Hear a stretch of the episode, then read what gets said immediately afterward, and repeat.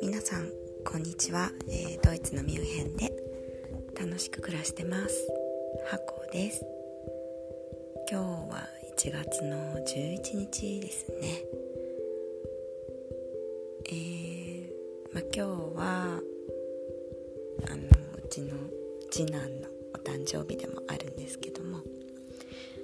ちょっと考えることがいろいろと思うところもいろいろと感じるところもいろいろとありちょっと死生観についてお話ししてみたいなと思いました。皆さんはご自身の死生観ありますか？生と死に対する考え方ですね。私はそうですね。割と小さい頃にまあ犬を飼ってたりとかあとは中学校2年生の頃にあの祖母を亡くしたり。でその後まあ看護師のね時代に、えー、消化器外科やあと整形外科あと救急にも携わってましたしあと循環器心臓血管系ですね。の病棟にもいたのでかなり死に近いところもありましてたくさんの方を見ておりました。いろんなね方の最後に立ち会ったことがあります。生まれる性の方に関しては私の3人の子供たちや、まあ、周りの友達の赤ちゃんなどですね。見たり、まあ、自分で体験したりしております。自分のね死生観がすごく変わったのは、まあ、まずは中学校2年生の頃に祖母をね亡くした時ですね。その時初めてですね人の死というもの。最後にあの立ち会ったんですけどもまあとても大きな喪失感とこれはどうしたらいいんだろうとこう処理できない自分の中の感情がありました。その次に大きかったのはまあそうですね。ナースになりたての頃に担当してた患者さんが亡くなったりあとはもう一番つらかったのは自分のね、えー、親友を亡くした時ですね。まあその亡くし方もちょっと辛い別れだったのでまあ自分にできることはなかったのかといろいろ後悔もしましたしあと親と親子のね関係性にもいろいろと疑問を持つような彼女からはたくさんのことを学びました。教えてもらいました。そして今もそれが残っています。子供ができてですね余計に自分生死に対する考え方をしっかり持った子に育ってほしいと。生きる強さを持ってほしいという思いが強くなりまして。どうやってね言葉だけだとやっぱり子供には響かないしなかなか難しい。あとね自分のひいおばあちゃんが亡くなったりあとは私のおばがね亡くなった時に何度も病棟に足を運んだんですけども本当はね子供入れちゃダメだって言われたりもしたんですがもうおばもね最後が近かったので病棟の看護師さんにも直接話をしてちゃんとね別れをさせてあげたいととおばにもね最後かもしれないけれど少し元気を与えるって変ですけどあの死に立ち会う人に対してなんだろうなんと言葉で表現したらいいんでしょうか。性のねぬくもりといいますか。子供たちの生命力っていうのはすごいですのででもねあったかいしなんだろう五感第六感で伝えられることがあると思ってですねおばにぜひ会わせたいと。病棟のね看護師さん市長さんとも話をしてで許可を特別にいただいて、まあ、おばがね個室にいたっていうのもありまして子供その頃はまだ3歳の長女と5歳の長男を連れてね何度も足を運びました。し最後のあのお葬式もねお通夜お葬式とフルで参列もさせていただきました。最近ではですねすごく親しくしていたあのまあって言ってもねもう70代のおじいちゃまなんですけどもすごく素敵な方が亡くなられた時もその方はねもう亡くなったことを知ったのは2ヶ月後亡くなる直前にもお会いしてたんですけど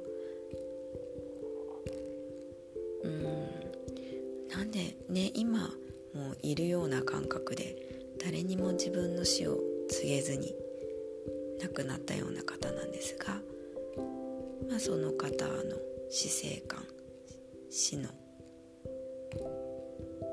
話も子供たちとしましたね。けどね難しいんですよね。死をば死死ばかりを話しても生が伝わらない。生ばかり生きることばかりを話しても死を考えることっていうのはね子供にはありませんので。で私このドイツでね暮らしていてやはり主にある宗教がですね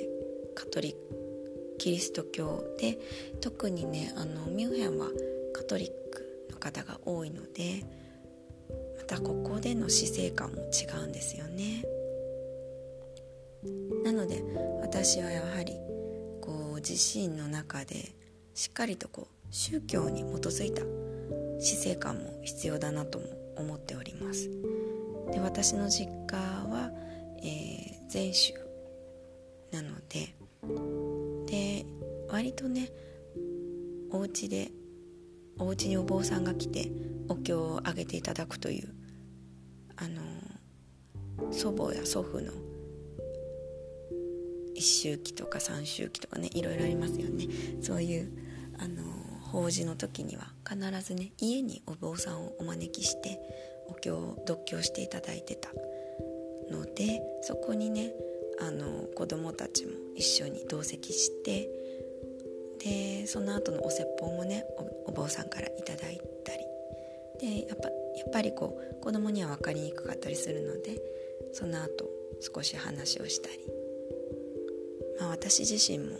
小さい頃から訳が分からず般若心経を祖母と一緒に唱えてそらんじてましたので意外とね宗教は身近にありました。正直ねあの皆さんの死に立ち会った時に宗教がある人とない人なかなかねこう死に対しての捉え方も違ってました。のであの皆さんにもおすすめというか少し興味を持って宗教を学んでいただくのもいいのかなと思ったことがあります。私自身もね自分の中でしっくりくる宗教があのどうしてもやっぱり実家でずっとやっていた禅宗なのでちょっと今ね結婚してあの主人の実家でやっている宗教、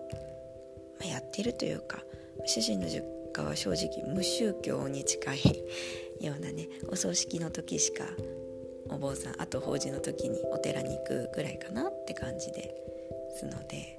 うちみたいにあの毎日お経をあげてるようなお家ではないのでうんちょっと宗教に対しての考えもうちの主人は無宗教に近いのでありがたいんですけど私はどっちかというとあの自分のね実家の宗教を優先して自分の中では取り入れて考え方とかね取り入れさせてもらってます。子供たちにねその死生観を説く時には身近な人の死がある時はもちろんですね。であとは生まれた時ですね。まあ今日は次男の誕生日だったんですが次男が生まれた時にまあ、立ち会うことは正直ねちょっと子供たちに私はやめてもらいたかったので子供たちが立ち会うことはなかったんですけどあのー、主人にね生まれたての。赤ちゃんを抱っこしてもらいましたしあと生まれてね23時間経ってから幼稚園からあの戻ってきた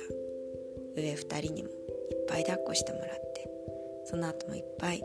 あのミルクあげてくれたりおむつ替えてくれたりあと熱が出た時にもね一緒に熱さまシート貼ったりこうお世話をすることを通してあとは命の儚さですね。本当に小さな赤ちゃんですので自分もねこんなに小さかったんだっていう思いとかもかなりしたようです。そうやってねあのまあご自身での死生観そして子供たちにもね死生観というもので生きる強さをぜひ。自分自身で自分を殺めるようなことは絶対にしてほしくないですし。そのけどね人生もう本当にいろんな経験すると思いますししてほしいので死にたくなる時もあるかもしれません。だけどその時にね是非というか顔にねあの一瞬でもいいから頭の中にねあの私たち親のね顔を思い出してほしい。こう最後にならないでほしいというかそうぜひいろんなことをね相談できる間柄でいたいなと思ってます。ちょっとしつこいぐらいがちょうどいい。これはね私のあの父が私が子供が生まれてね子育て始めた時に私に言ってくれた言葉なんですけど確かにね父は しつこかったですね。あの思春期もいろんなね話を熱い話をしてくれたりあと学校行事にもねすごく参加してくれたり私のね彼氏も全員知ってるぐらい 恋愛の話にも首を突っ込んでくれたり。自分の恋愛の話も山のようにしてくれましたしそれくらいねちょっとしつこいくらいがちょうどいいそうですので私もその体でこれから子育てもやっていこうと思っております。今日は長くなりましたしちょっとあんまり明るい話題でもないしぼんやりした話題になってしまいましたがまた皆さんとこのラジオでお会いできること楽しみにしております。箱でした。チュース